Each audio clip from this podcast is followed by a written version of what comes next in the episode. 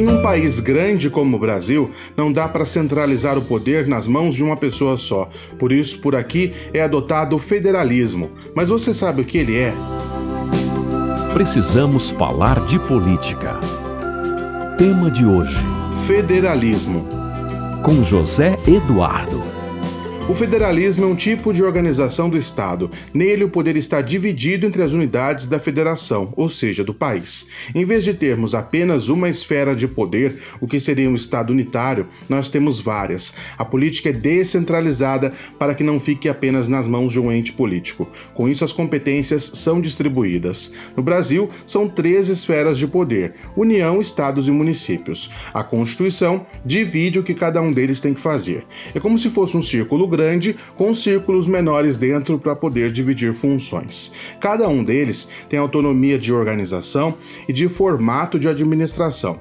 Isso significa que, dentro de suas competências pré-estabelecidas, eles podem escolher como vão administrar os seus serviços públicos, quem serão seus governantes e quais serão suas leis. Também é importante lembrar que a nossa Constituição determina que a união dos entes federativos é indissolúvel, ou seja, nenhum Estado pode, por exemplo, declarar independência e virar um país autônomo.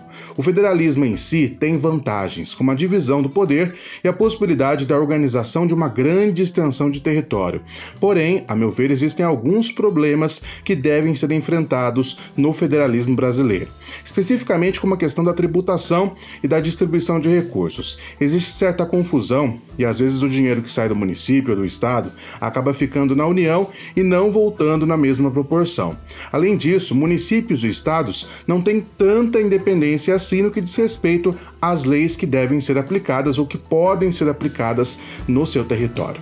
E você já conhecia esse formato de organização do Estado? Conta para mim e na semana que vem a gente se encontra de novo. Você ouviu?